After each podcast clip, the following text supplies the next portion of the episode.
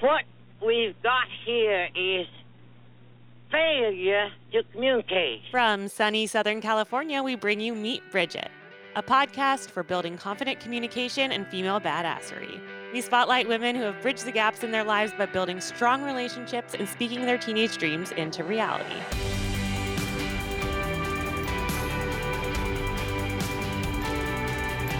We function like a Fortune 500 company, but there's that transparency element um, and there is that preparation to grow. All right, you guys, we are so excited to be back with you guys for another interview episode. Today, we have the vibrant and incredibly brilliant Marin Costello with us. Marin and I went to college together at UCLA, and she is such an inspiring entrepreneur. I can't wait to get into her story. So, Marin Costello is an American businesswoman, a designer, a brand architect, and her entrepreneurial journey really began at age 10 after she fell in love with the art of jewelry making. Just two decades later, Costello has built a luxury lifestyle brand that has been featured in Vogue, Huffington Post, and Who What Wear, among many others, and whose collection can be found in over 100 retailers nationwide. Now a consultant to companies worldwide, Costello has been named a brand architect offering perspective, facilitating clarity, and delivering results to clients across all fields of expertise. The Marin Costello approach is holistic in both concept and practice, building both consistency and momentum for clients to withstand the varying seasons of business, entrepreneurship, and life. While her team is currently headquartered in Tampa, Florida, Costello travels the globe connecting with the Marin Costello community, building lasting relationships with clients, and collaborating with other like minded thought leaders and brands. Through excellence and transparency, Marin Costello is centered on a mission to deliver results and exceed customer expectations. And we're thrilled to bring her and her brilliant entrepreneurial voice and all of her teen badass stories to Bridget. So, welcome. Thank you guys so much for having me. and and the the more developed answer is friendly and really hardworking.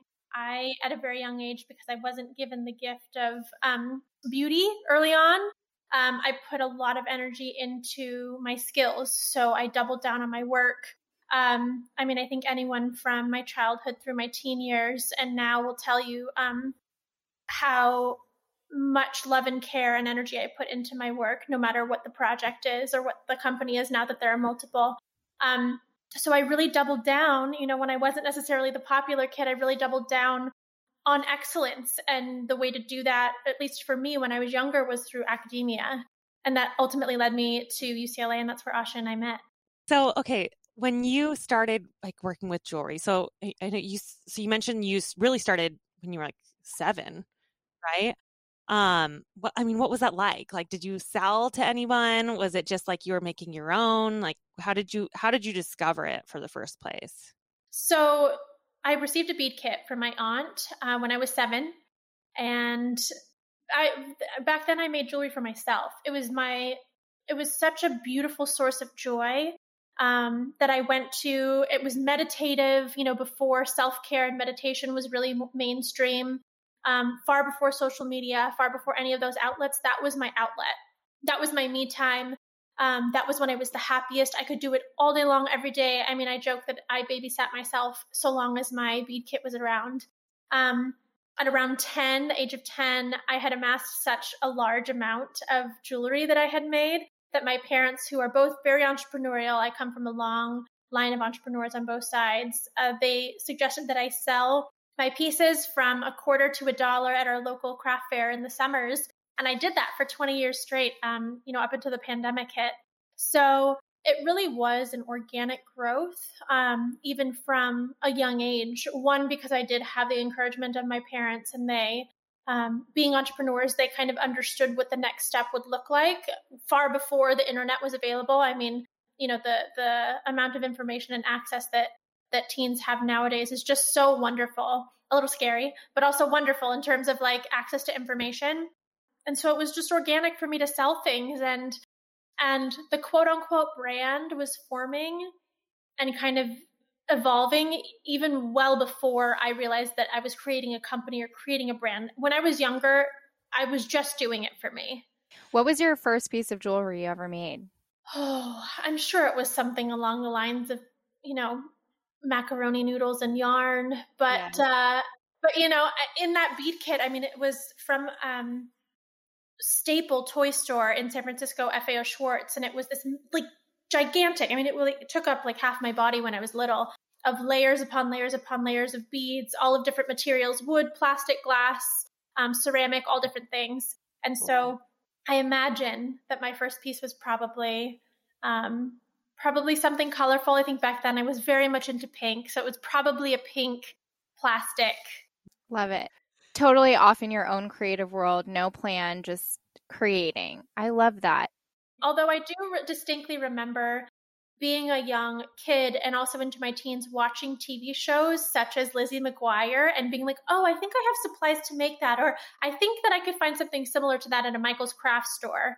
Um, again, this was before Etsy, before online shopping was, you know, mainstream. So I kind of had to rely on local craft stores, uh, local toy stores who had beads, and then going to, you know, antique stores or vintage stores or consignment stores, getting jewelry and then reworking it. That was actually my next question is like what influences did you have? Because obviously when you're younger you're watching different things and like maybe your parents wore a lot of jewelry. So it's just it's it's fun. I would love to see like the trajectory of your style over the years like if you have pictures and stuff oh i hope you don't um i'm i i'm pretty sure i burned those um like i said when i was younger shopping wasn't fun because i was on the rounder side um, but then as I kind of came into my own, I really, I used to have very, very, very long brown hair. Um, I used to grow it to donate it. Actually, before I grew it to donate it, um, I was part of, you know, a dance company and we had to have long hair. It was part of the requirement. So I had long hair. And then after I graduated high school, um, I just grew it to donate it, grew it to donate it. My style was very bohemian, um, very free people, very, um, a little bit of Urban Outfitters, but mostly like a free people, a little bit of Anthropologie, if you will.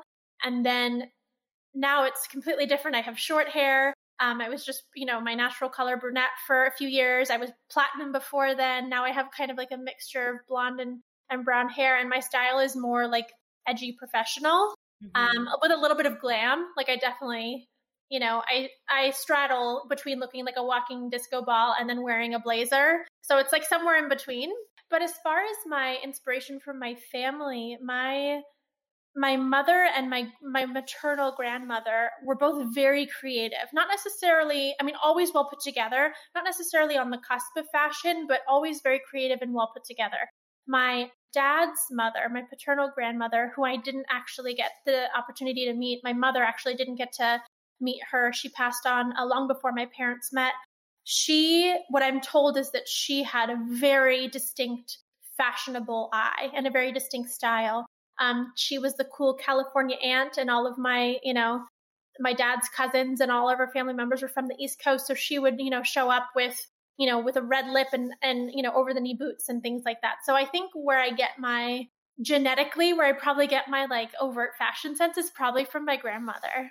I love that. I love those little elements that are really passed through generations and sometimes you don't even realize it until you're like wait now i'm in it you know i'm doing things that are just like what my grandma and even grandma before that um, used to do you said your parents were entrepreneurs what um, kind of work were they in they had a bar restaurant and hotel for upward of 40 years um, along with other properties and other ventures but that was really you know brick and mortar in the restaurant industry um, pre-pandemic was really significant. And so they had the same standing building and they still own the building now they're landlords but they had the same business for upward of 40 years.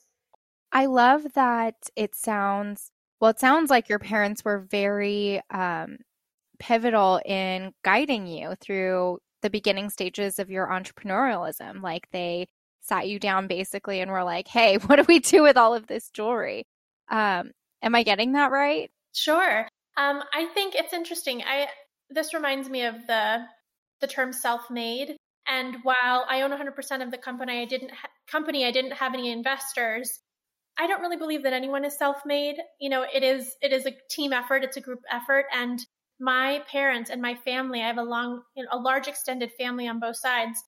without their support, I don't think I'd be here. And I mean, it's the kind of support and having each other's backs that was just expected and it's just how we behaved as humans and i think that's a testament to you know my my father's family you know being such hard workers and also being in the restaurant industry and having that hospitable element to to who they are innately and then also my grandparents being uh, my maternal grandparents being from Guam and having that that familial um, element um, and expectation of just how they are culturally. So I think the blending of the two just, I mean, there are, I have the most spectacular people in my family, and their support was everything. It sounds like it. Can you dive in a little bit to a little bit more of your family background? Do you have siblings? It's, um, you know, you said you have a large extended family. Tell us a little bit more. Sure. So my immediate family, it's myself and my sister who's seven years younger. Mm-hmm. So we are we get along swimmingly. You know, she's one of my dearest friends, but we kind of had our own um, our own experiences with our parents, and they were very in very different parts of their lives. You know, in their careers when we were both young. So I like to say that we're siblings, but we kind of had our only child moment, you know, on our own with them. Um, and then as far as cousins, when I say large extended family, for some context, my second cousin, so who would be my father's first cousin's son, is for all intents and purposes is my brother. Technically he's my second cousin, but you know, he's my best friend, he's he's my my brother, my confidant, my you know, my pal. Um, but multiply that by, you know, many. I mean, we have many, many, many second cousins who we're all close with. Um, and you know, with that, you know, second cousins who are our, of the generation above us who we consider to be aunts and uncles. So, and then just the same, my mom's side or my mom and my dad are the respective connectors on within each of their families. So when they got married, both sides of the family regarded each other as family. So I have cousins from my mom's side calling cousins from my dad's side cousins, even though there's no blood relation. But you know, we're just a very tight knit family. Where did you Where did you grow up again? Northern California, a little town called Alameda off of Oakland. Yeah. Okay. So did did a lot of your your immediate and extended family live close to you? Yes. So my um, my mom and my dad. My dad is five years older than my mother. They were both born and raised um, in Alameda. Okay. My mom has five siblings, um, so six total, and five of them live in Alameda. There's one um, uncle and aunt that live in in Washington. And then my dad's side, as I mentioned prior, you know, my my grandfather was the first was the first child of our, you know, several generations back who moved from the Boston area to California. Um, but once he did that, everyone stayed pretty local. And I have, um, you know, some cousins and and uncles on that side too, have kind of dispersed, but everyone's roots is in Alameda. I love that. We're just a trio of Northern California gals here. I love it. Can you tell us a little bit more about, um, you know, you're talking a little bit about like like the fact that you didn't like shopping, you know, when you were younger, and how jewelry was sort of an outlet for you. How was like your experience of um, like grade school and middle school? So I went to a private school. Um, so it was with the same class from K through eight. There were some people that trickled in and some people that trickled out, but really it was you know, you're with the same 30, 30-ish kids for nine years. And I was very lucky that, you know, every respective grade had their own relationship within their class, but my class specifically was so close and we still are. If one of us goes back to Alameda or one of us is in town, we let everybody else know and we usually band together and connect. Um, but I will say that I feel personally that my relationships with my classmates developed after graduation. Um, and I think that's that is my own doing because I personally wasn't comfortable in my own skin um, when I was in grade school, and that's that might not come, it might not have come off that way. You know, it might not even be information that my classmates back then would have believed me in saying. Um, but I personally just wasn't comfortable. There's so many changes and so much self discovery, and you know, just trying to do your best and figure things out. It was, I remember it being a very difficult internally. I remember it being a very difficult season for me. And same thing kind of trickling into high school. I don't think it was honestly after, until after I graduated college and was approaching 30 that I really kind of like felt like my soul was sinking into my actual body. Like I actually felt like there was a connection and I and I, you know, was the woman that I've always wanted to become. So, um, but again, it's it's um life is beautiful and it was a great experience. Um, and I don't think that it was I don't think that if I told someone who knew me as a child that story that they would actually believe me, but it is my truth. Yeah. Well, I think it's so reassuring to hear that too, because I think, especially, you know, in this age of social media and everybody having a personal brand and everything, um, especially for our young people, there is this pressure to like, what's your brand? by the time you're you know 14 and you're you're presenting it to the world and like if you don't feel 100% like settled in your own skin what are you going to do you know?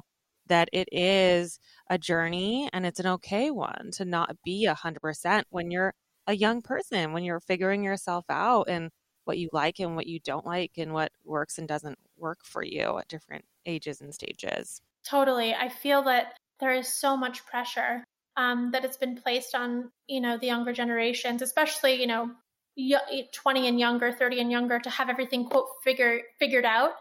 And, you know, the irony of that all is that living is figuring it out. There's never there's never a moment where you wake up and go, ah, I've, you know, here we are, we've arrived, you know?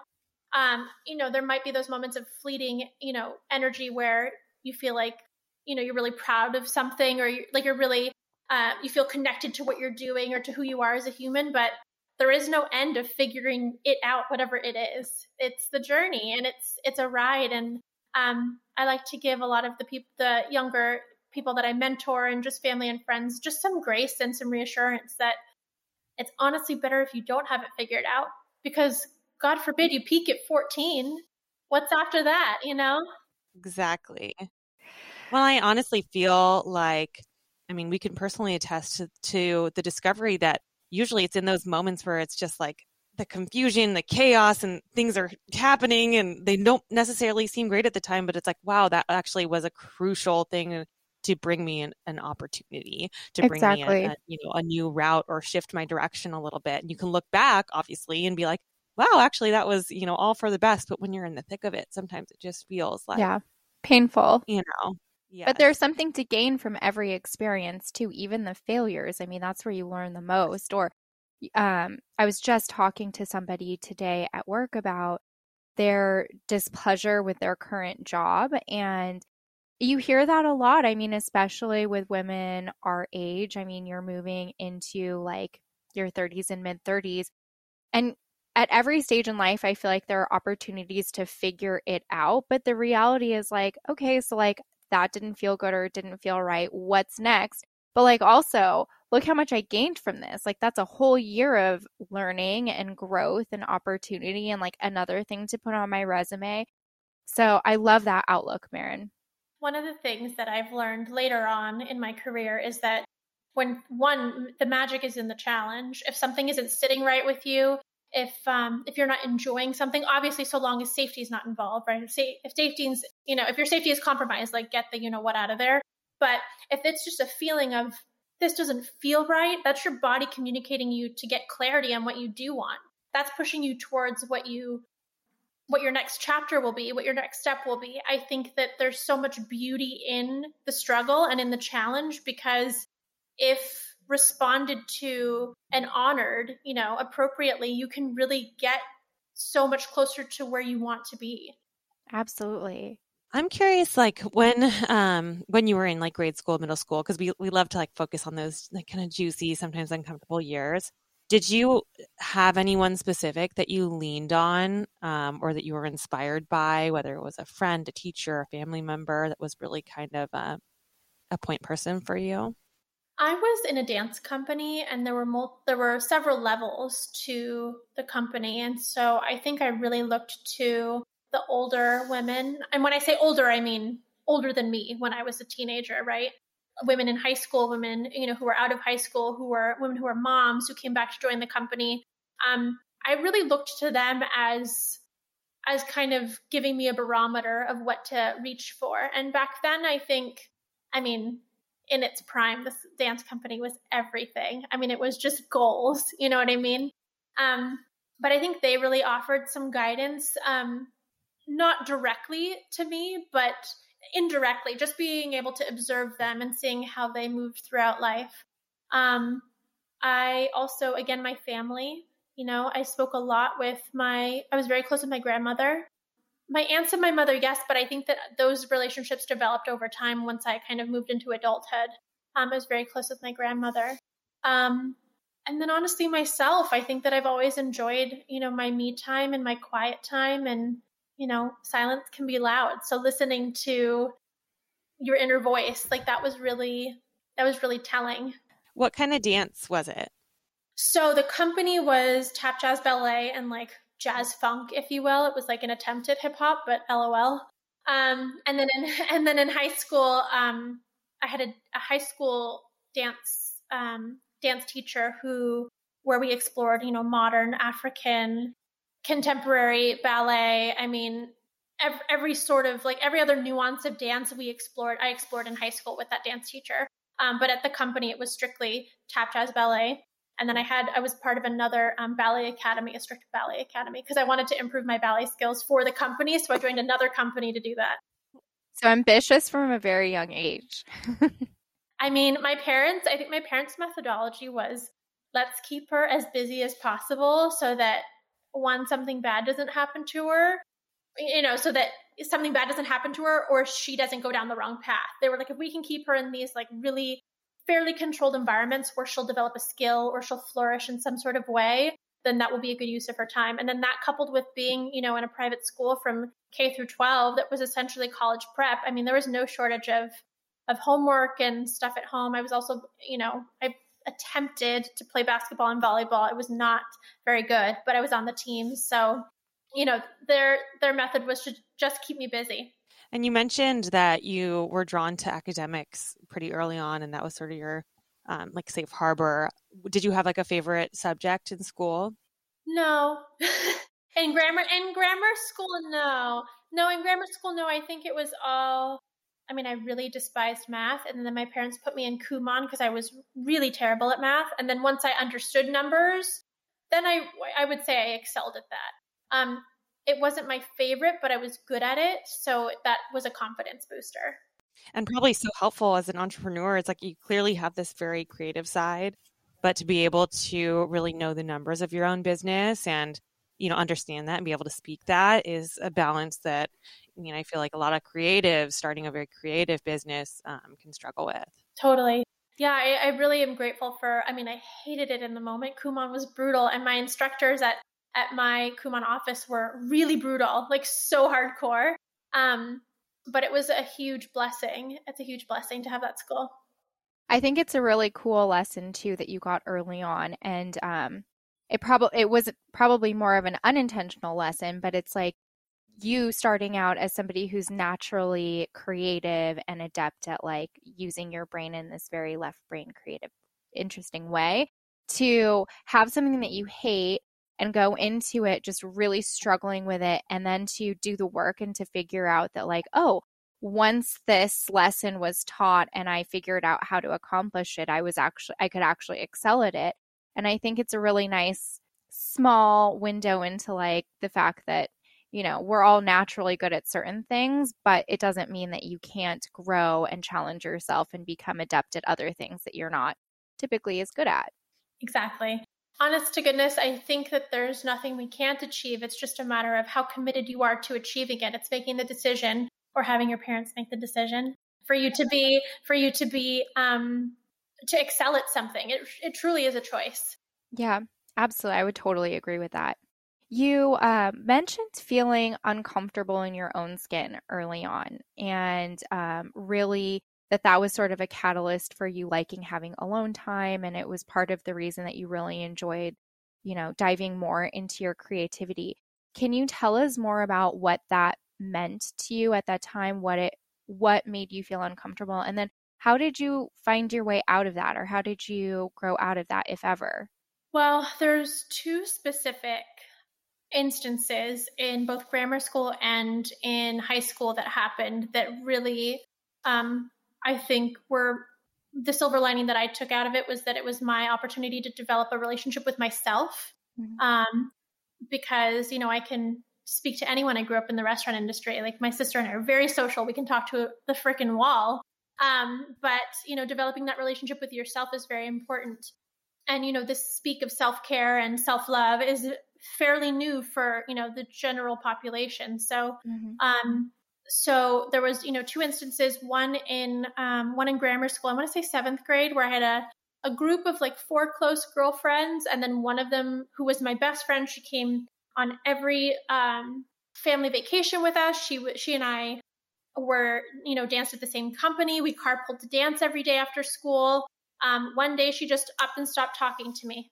Um, I still don't know, and this is again in a class of thirty people, and I don't. I really don't think it's because of anything that I did because I really was a good kid. I wasn't like doing things to try and gain popularity. I was, you know, I, I played by the rules, you know, mm-hmm. and I mm-hmm.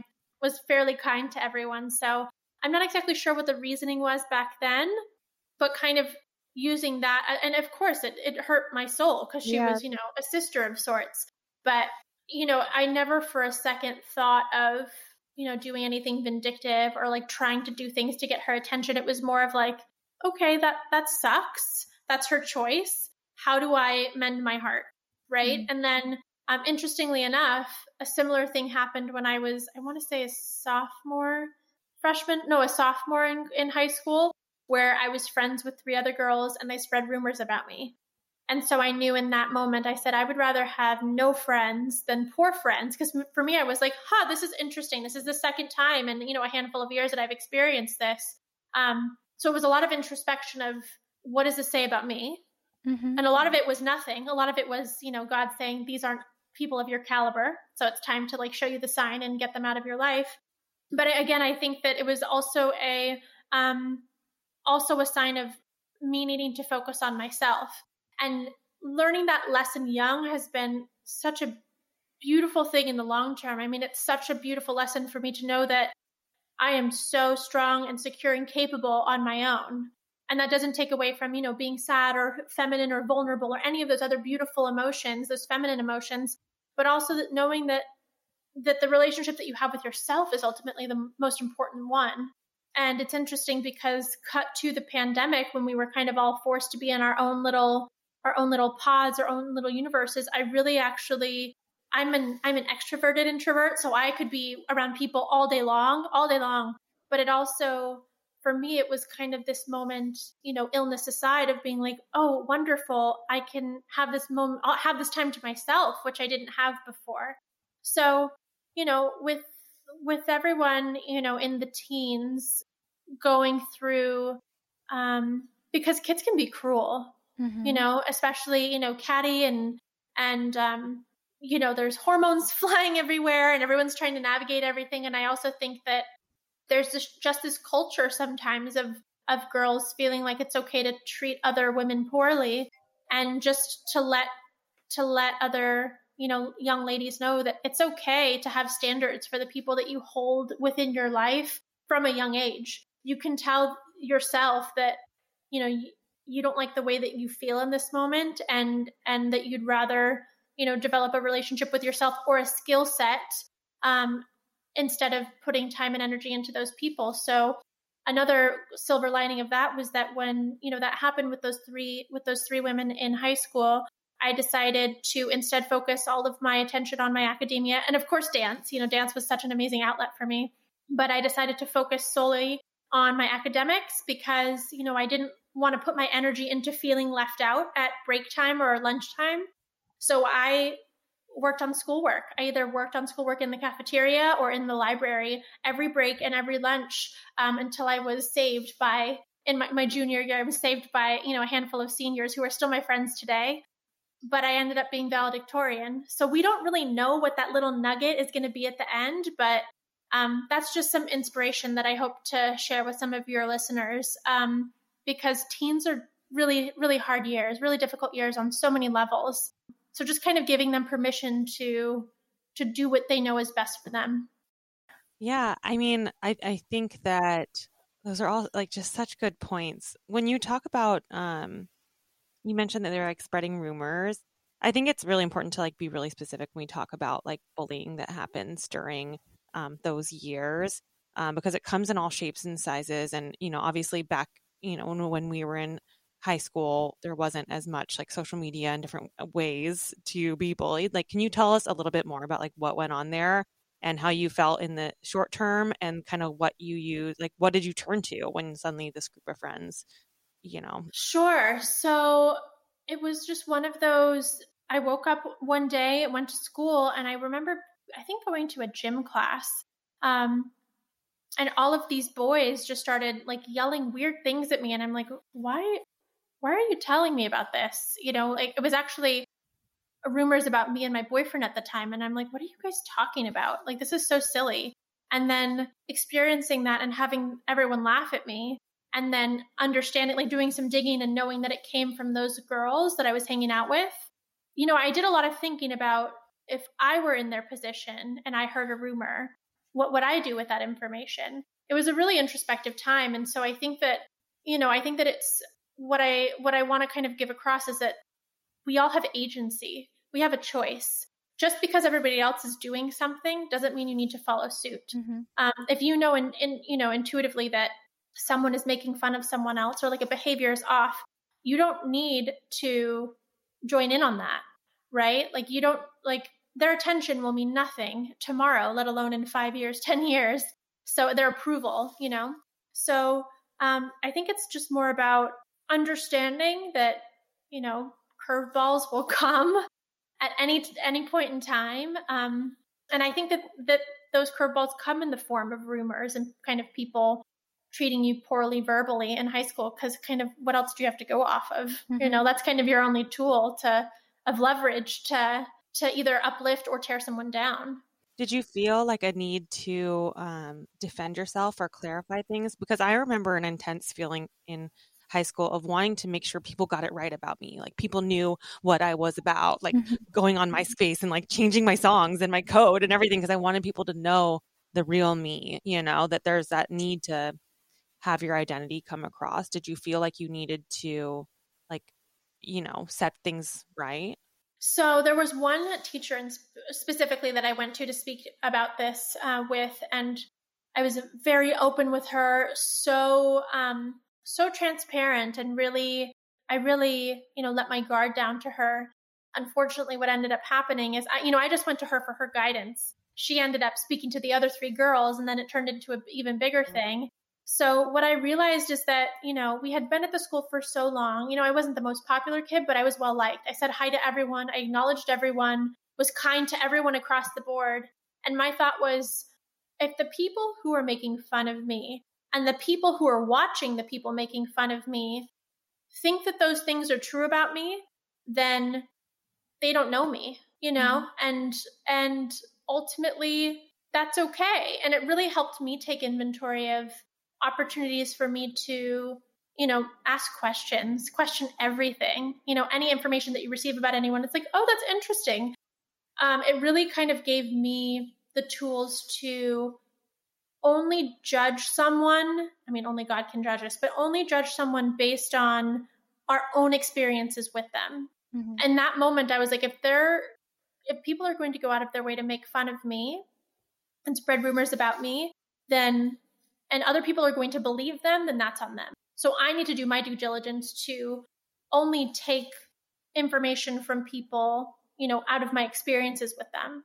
You know, and that's kind of when the like actions speak louder than words methodology came into really came into practice in my life. Yeah. I love how you channeled that energy into productive behavior too. It's also really striking that you had a way of having, you know, even such a even at such a young age, having clarity around your own self awareness. Because I think that for so many young women or so many young people at that time in life, like high school is a time when you're developing not just agency, but also this sense of self and this sense of identity, like Asha was mentioning. And I think that that's kind of like the origin story of a lot of bullies and also the people that are being bullied because you have on the one hand some kids who feel like they need to show up in such a way but can only do it by putting other people down and then you have those that are being bullied that are struggling with why is this happening to me and where do I fit into this so it's so interesting to me to hear that your perspective was to really channel that. And um and I wonder if that's because from such a young age you really had this great relationship with yourself and and a lot of encouragement from your parents to, you know, use your product productivity in such creative ways. Yes, but I will also add that my parents were on the older side when they had me, and then very much on the older side when they had my children. And there was this um, hierarchy to my household. So my parents were my parents; they weren't my friends. There was an element of respect, and you know, I you know did my contributions in the form of you know excelling in academia, and they provided for us tenfold.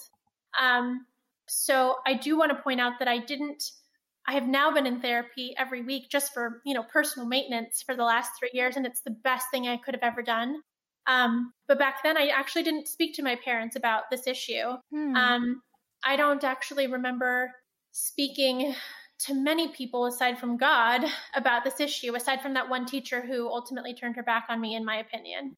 Um, because my thought was the more people I tell this to, the more people have control over the narrative, but also over my story. And so, mm-hmm. um, you know, without without you know access to to a therapist back then, I really became you know I I became um, introverted with the issue, and you know, luckily, I think that my parents really helped equip me with um, the wherewithal to manage those emotions inadvertently because yeah. they didn't know that I was dealing with this when I was dealing with it.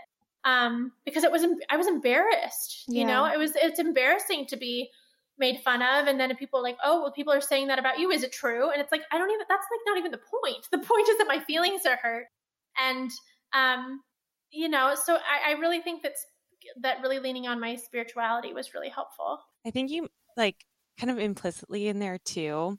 Um, there is like the message that you know you you take the silver lining out of every situation i feel like every point that we've touched on every little struggle like you you are such a person that like draws the silver lining out of everything and um you know bullying is such a it's such a hot topic because it really it it does emerge throughout life like people always like, you hear the word bullying and you think of like kids in the, the schoolyard but it i feel like especially the more success you have the more attention, positive and negative, sometimes is placed on you. And someone um, told me once, it's like, okay, if, if someone's best use of their time is to try to focus on you and bring you down, you're winning because their focus is on you, you know, rather than on whatever they could be working on and, and doing themselves. If their focus is on you and they're trying to bring you down, there's nothing more you need to do in this situation because clearly you're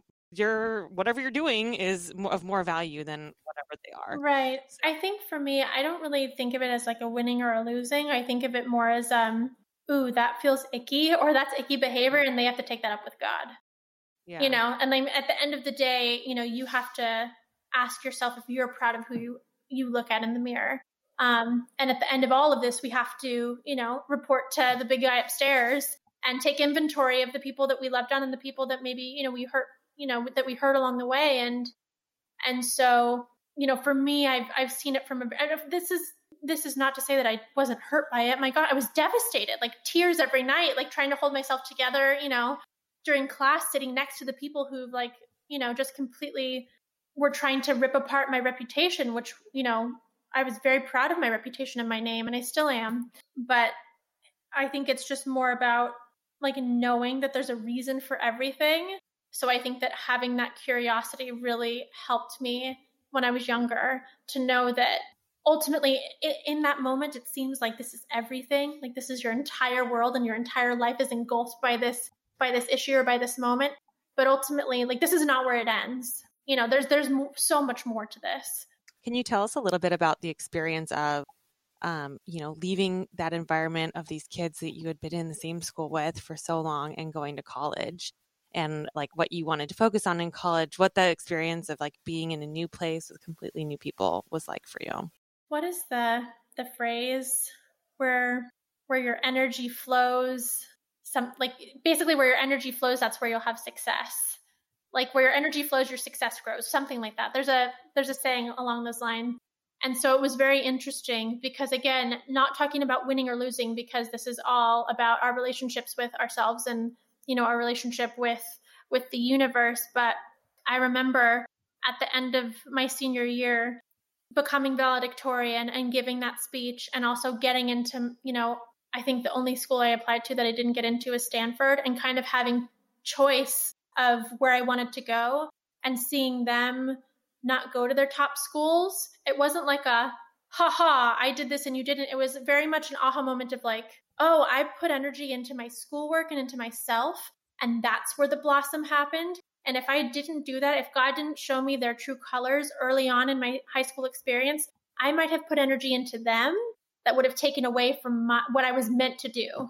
Mm-hmm. And the things that you knew would have returned, Mm-hmm. really. And even, I mean, we have kind of talked about different things, but this whole time you were still kind of nurturing this jewelry interest. Mhm. Can you talk a little bit about like what that what was going on with that? Sure, sure. So, like I mentioned in in you know my early grammar school days, I sold you know on a, my jewelry on a little card table at my summer summer fairs in my hometown, and then you know in grammar school I would sell jewelry to my fellow dancers at my dance companies, and then in high school I would go around with flyers and make jewelry for people for prom and and winter ball, and you know just kind of promote. I I didn't even think of it as a business. It was like I would love to make more jewelry. Like someone give me an excuse to make more jewelry. I'll sell it to you for less than what the what the cost of the materials are. Like I didn't even care. I honestly feel like I paid them to wear my jewelry. Um it was just I couldn't get enough of it. And then not the best business model. I would recommend maybe not doing that. I was like, well, we'll jump to that a little bit later. yeah, right? Um, then cut to um, college and and obviously having this hobby and being able to use that on my college applications was interesting, right? It's just interesting to have done something, you know, for over 10 years when you're graduating graduating high school. That's that's fairly interesting to kind of like, you know, step a, step aside from the crowd. And so in college, I think when I was, I think when Asha, when we were sophomores, my um, my pieces were featured on American Idol.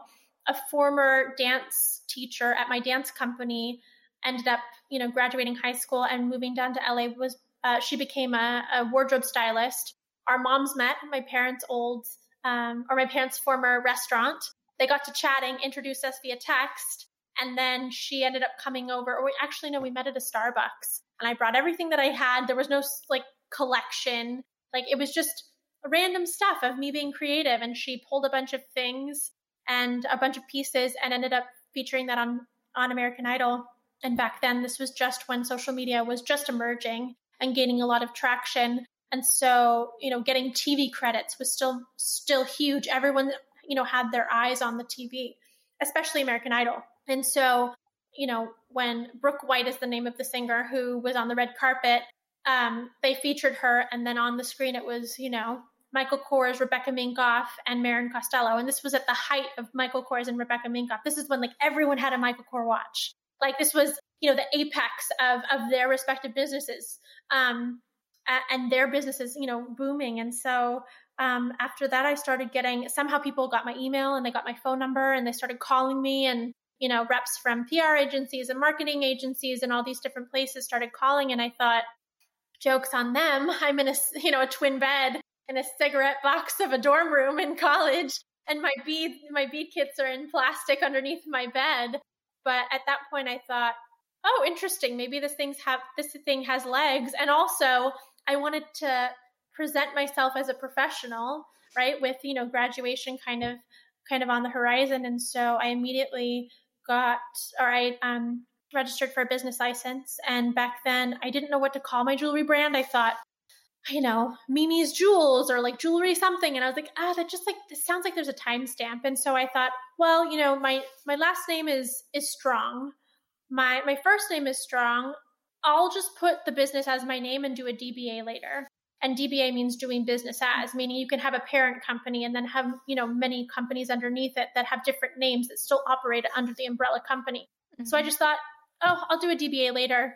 And I never did and you know over time as i used as i developed photo shoots and you know i would get in front of the camera to show the models how to how to pose and how to you know really feature the jewelry um you know my style evolved um you know the ugly duckling was slowly surely you know turning into a swan. And so the photographers that i used for my for my lookbooks and photo shoots often would ask to take photos of me. And once i released a couple of those um people on the internet just couldn't get enough. And so ultimately I have become the face of my brand, even though we do use models and we do have like a, you know, a large influencer base, but, um, it, it's, that's kind of how it has all evolved. Well, it's been such a beautiful thing because after, after college, when we reconnected, it was, you know, backstage at fashion mm-hmm. shows. And I, you know, remember seeing your brand evolving and it's always had this very distinct style, but um, you know, at that time you weren't completely in front of the camera that much. And then suddenly it was like a little bit more, a little bit more. And I'm like, damn, this girl has like edge and style and she's got the poses. Like it has been such a, just a beautiful thing to watch. You really step into your own and um, to have a brand that is eponymous, that's your name, um, is a really difficult thing to do, especially uh, to do it with, uh, you know, longevity as you clearly have, um, is really, really impressive. Thank you. I and I want to share that out of college, I was still doing jewelry. Um, I had a sole proprietorship, you know, with the business, and was still doing jewelry on the side. But I got um, a job in event production, and we specialized in fashion show production. And so that's when Asha and I continued to, you know, develop our friendship because I was producing the events that she was modeling in, and I feel like being in that high end luxury fashion environment with professional models really helped shape my my creative eye my eye for the consumer my eye for design. Like that was really so instrumental in developing the brand that is today. Um, because again when i first was you know introduced to the event production business it was still very much a hobby. There was really you know very little cohesion throughout the quote unquote collection and it was still very pc and and the identity hadn't been fleshed out yet well, I think that that especially that opportunity and I mean just the nature of uh, that kind of event production is it's very it's fast, it's you know everything is like hurry up and wait, like people are moving, a lot of moving parts, and then it, everything also works in seasons too. So for you to have kind of witnessed the the underbelly really of like how the, how these seasonal cycles work and who are all the players and you know like who are the tastemakers and you know the decision makers um it's like one of those things we were talking about earlier where it's like every opportunity you know you maybe didn't even realize all of the things that you would glean from this opportunity of working in event production that really translated into your business later on. That's so true. I think that college really helped me develop my writing skills and yes, my networking skills um, in just being able to talk to different people and being put in different environments. Um, but truly, for me, college was was writing, honing in on my ability to, whether it be text the way that I speak or convey, you know, a, a various various emotions through email or in our blogs. Um, and then um, in event production, of course, I got such a robust, you know, such a robust experience in actual fashion show production, which ultimately has led to, you know, how I style my photo shoots. Um, but ultimately, when you're behind the scenes of a live fashion show, and we produced fashion shows, I mean, like up, up to 10 fashion shows a day. It was like one after another, like nonstop. It creates such a sense of urgency and a level of excellence that you have to be on all the time. And yes, you're going to make mistakes and things are going to happen, but it's also, it also taught me, you know, how to come back from those mistakes quickly I mean, the sense of urgency and efficiency that that job taught me was just invaluable. Did you ever, have you had any situations in business or in life where you just felt like you failed or something, you know, you let someone down or someone let you down, like, you know, in the pits moments? Um, and how did you work your way out of sure. that? So to kind of get a, um, I have a, I have an example from this week, from yesterday actually. Um, so just to kind of give some context to the brand, you know, we're in upward of 150 doors. I have a full staff and team. Um, we have, I have multiple companies. I have the jewelry business and my consulting agency. And then I also run my own podcast. Um, it is nonstop and we are so on top of our, of our stuff at the company, but it is truly, you know, a top level, high performing environment. We recently partnered with a with a texting app because my thought was, you know, people get so many emails and are inundated with emails and, you know, people don't really there's there's a lack of sweetness that used to exist in receiving an email from a brand. So we thought, well, why don't we try texting and let's not get spammy. Let's do very strategic texting and tell our past customers like we appreciate you. Here's your discount code.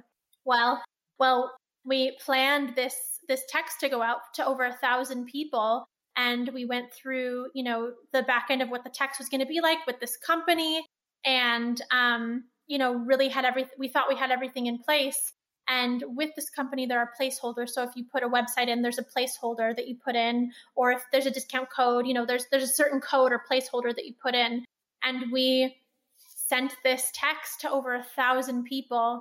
And instead of the actual code and website populating the original the original text that we put in there. So it would say instead of Marin Costello it said brand name. Instead of the actual code it said discount code. And it looked so spammy and gross.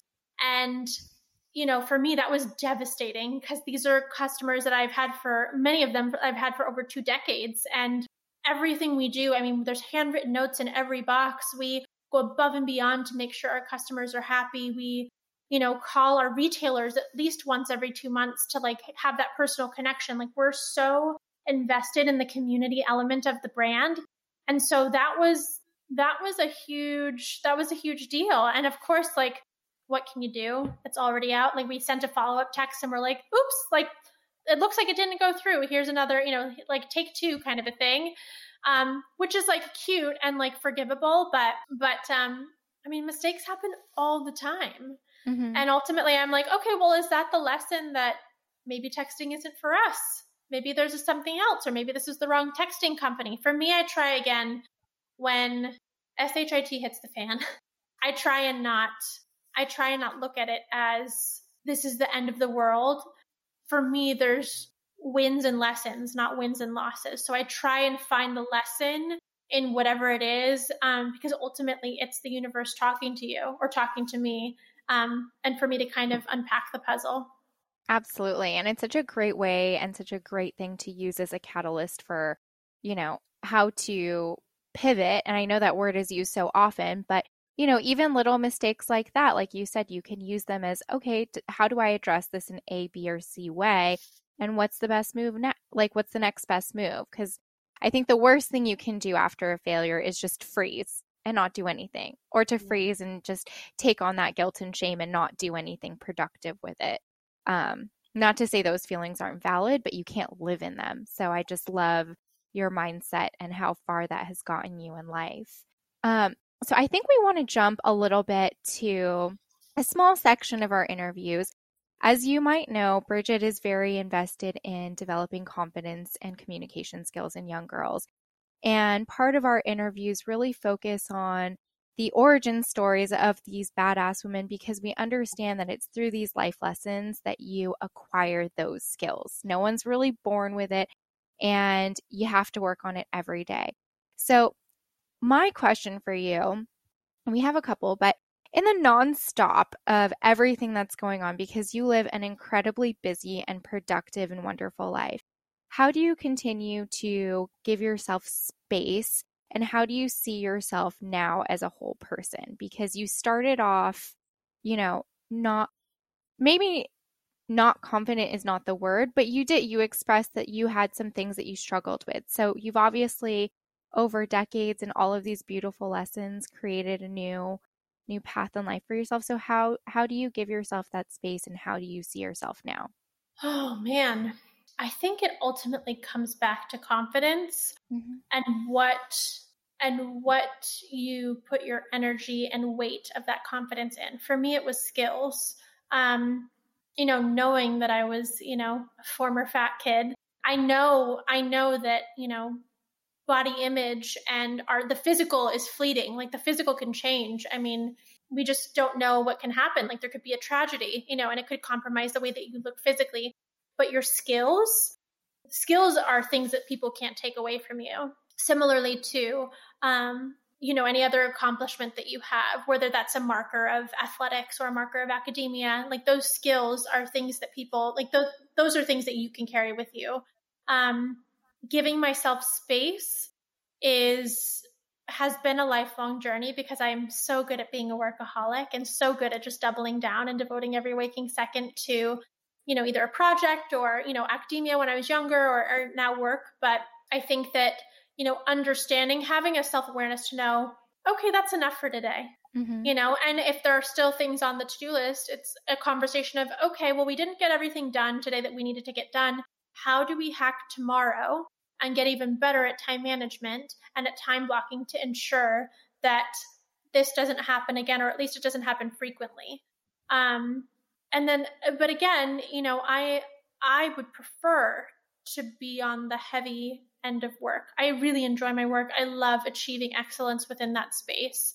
Um, I feel very, very lucky to be in this position. And um, also during the season, before having a significant other, before having children, I really see it as a privilege to have this extra time. So knowing intuitively that, you know, if family and partnership is is in is in my future and that will ultimately take energy, as Asha knows. Um, what can I double down on now so that I can kind of front load, if you will, mm-hmm. before that time comes? And then on a micro level, it has to do with whatever I'm doing in that moment is what I'm doing in that moment. I'm not thinking of the next five minutes. I'm not thinking of tomorrow. I'm not thinking of what happened 15 minutes ago.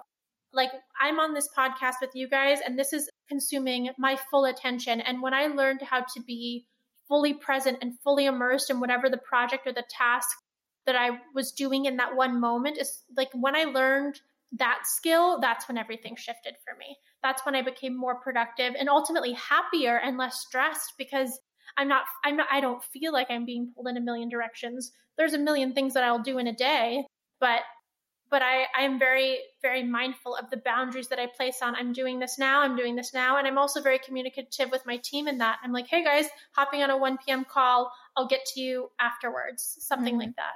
How many te- people are on your team right now? Two full time and we're in the process of hiring interns. Um, we are a small but very mighty team. In fact, my my sweet mentor said to me, I want to say about a year ago, she said, "It looks like you have a team, you know, from ten to twenty working on your brand because it's so well developed." And that to me was just like the highest of compliments because, um, you know, I think it's a testament to all the years. I mean, I didn't wake up, you know, a year ago and go, "I think I'm going to start a jewelry brand." Like this has obviously been a labor of love for over two decades, but it also speaks to you know how wonderful my team members are how wonderful my staff is and and what I've learned as a boss in terms of delegating things to them and ultimately trusting them trusting my team members who happen to be other women trusting other women with you know carrying out this vision with you know having them lean on their talents it's really that was the highest of compliments do you have any best practices when it comes to communication itself especially as a leader Yes. So,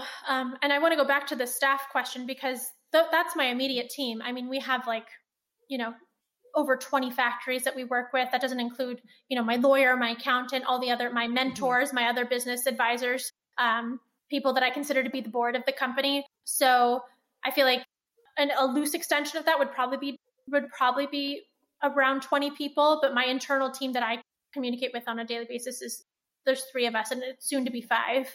Um, and then and then you know all of our respective contractors and and factories and things like that. My you know radio show producer. There's a lot of member. There's a lot of like second tier team members, if you will. Yes. What was the next question? Communication best practices.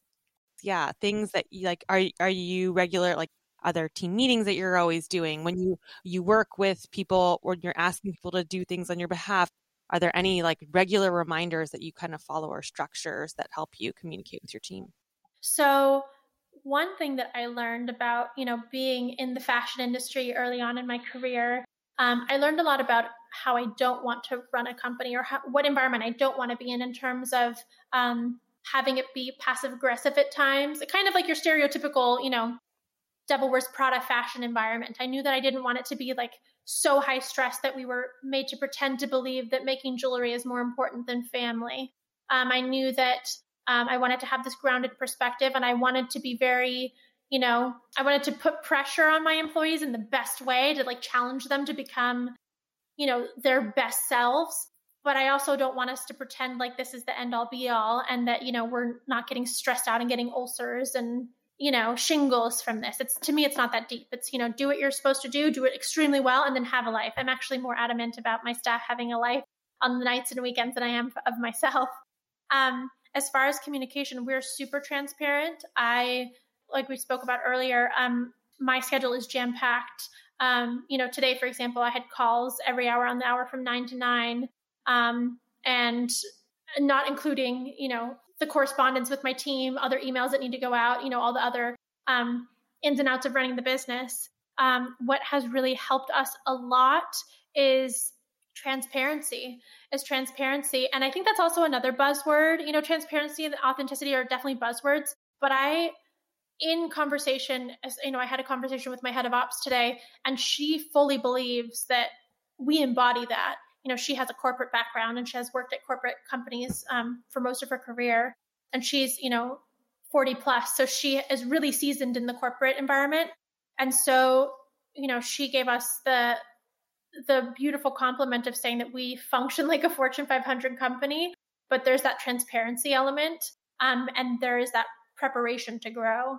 And so, I think that yes, as far as team goes, I do speak to my team members at some point throughout the day, right? Because there's you know most often correspondence. We let each other know when we're signing on, when we're signing off, when we're taking breaks, just so that there's like full communication of like, why haven't we heard from Danny in an hour? Well, that's because she's enjoying her lunch as she should. And so, you know, we're very adamant about communicating communicating with each other at full transparency um, because I, I did not want to create a passive aggressive environment. I love that. That makes a huge difference. Mm-hmm. Huge difference. And that energy, it's like one one little cog you know if, if one person has a the more negative energy or is not communicating it can throw the whole work environment. Totally. One thing that um, my head of creative and marketing said to me this week is that, um, you know, we're in the process of interning other future employees. And one thing that she said during the interview is that um, within this team, um, and this is something that she said she learned from me, um, is that whenever there's an issue, there's never a blame game. It's not, we're not going to spend time, you know, moping about the issue. We're going to look at the issue and go, great, this is a wonderful opportunity to figure out a solution. What's mm-hmm. the answer? Let's channel all of that energy that could be, you know, that could be complaining, that could be, you know, getting down on ourselves, that could be pointing the finger. Let's, we're not even going to go there. And we're going to shift that into what's the solution. And um, one thing that, oh, another, you know, huge element of, of our company is that, you know, we are kind, we're very direct, but we're very kind. And I do believe that there's space to do both at the same time. Now, I always love asking about people's morning routines. You seem like a kind of person that has a morning routine. Do you? I do. I, I do fairly. Um, I was in a car accident, you know, a few months ago. So oftentimes, uh, with for the last three months, my morning routine, um, I've given given myself grace and allowed myself to rest in the morning because sometimes my body's still getting adjusted. But make pretend we're we're you know full force and we're working at 100 percent. Um, after waking up, it would be, you know, brushing brushing your teeth, getting dressed, putting a workout um, workout outfit on, doing a workout at my place, drinking celery juice. There would probably be some element of either journaling, of you know, writing down my dreams if I remembered them, or you know, uh, writing in my five minute journal, depending upon what I was called to write about. Um, and I I like silence. To me, silence is when I get all my downloads. It's when I can actually hear myself um, I'm not um, a superstar that can listen to music and do emails at the same time. I'll start typing the the lyrics of the song. Like it just doesn't work. So I really enjoy my silence.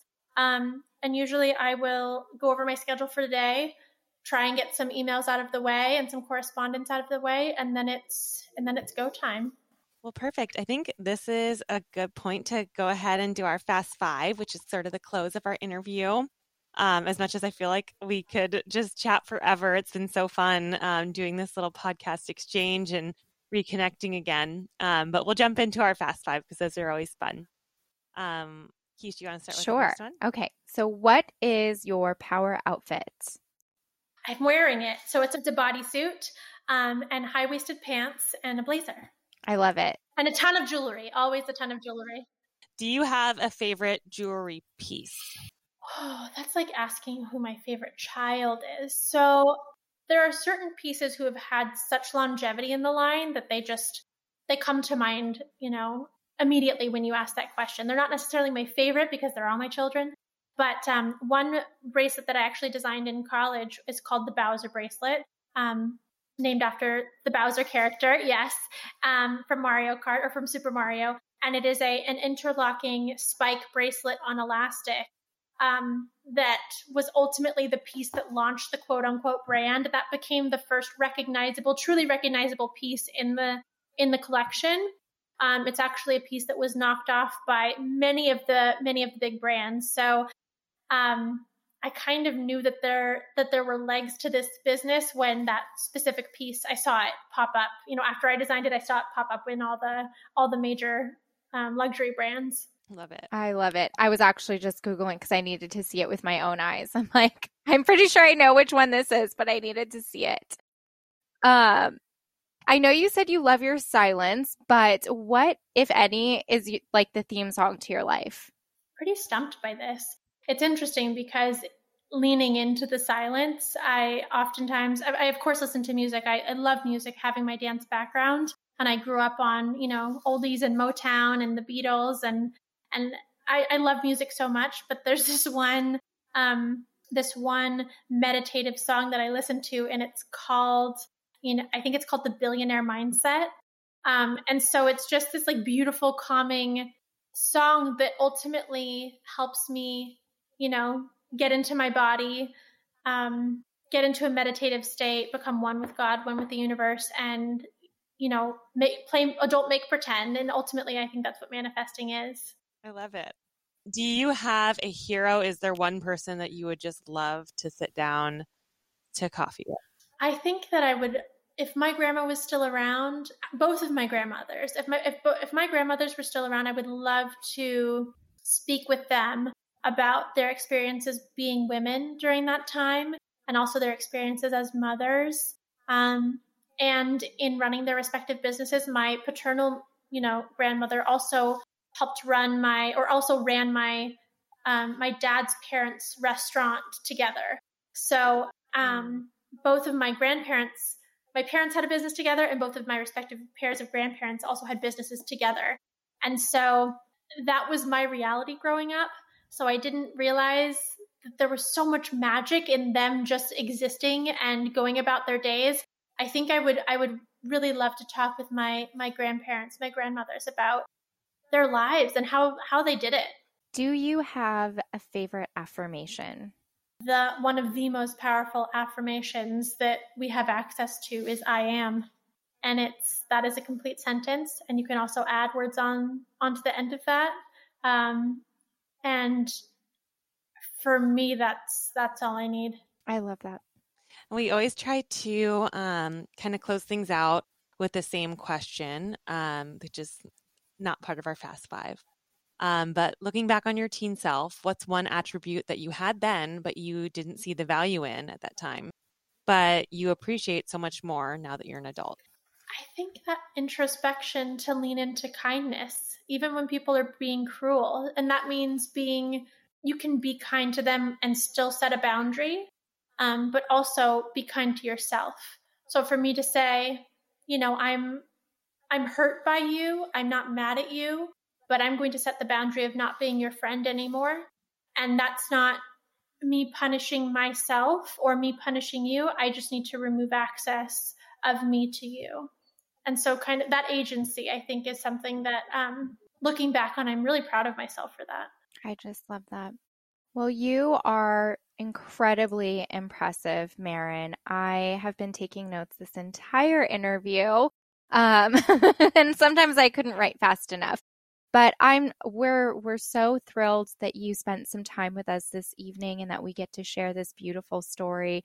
Your compassion, your kindness, your eloquence just blows us away and it makes perfect sense why you are the superstar that you are. So thank you so much for your time today. You guys are the best. Thank you for having me. And where can where can people find you right now? What are you uh, promoting, working on? Uh, what do you pe- what do you want people to know? Sure. So as I mentioned, the umbrella company Marin Costello LLC has three prongs. Um, you can find myself at Marin Costello on Instagram and also marincostello.com. That will speak to all of the the consulting agency and all of the one-on-one work I do with other business owners. The jewelry company is Shop Marin Costello on Instagram and shopmarincostello.com. And then our beloved podcast is Marin Costello Radio on Instagram and also Marin Costello Radio on Spotify and Apple Podcasts. Well, thank you so much, Marin. Um, this was just a treat. We'll talk again soon. And that's our show. If you liked what you heard today, please like, subscribe to, follow, and share Meet Bridget with your circle. The best way to help our work here is to rate and review our podcast. We're listening and constantly working to build something helpful for you. Catch you next time. No matter what anybody tells you, words and ideas can change the world.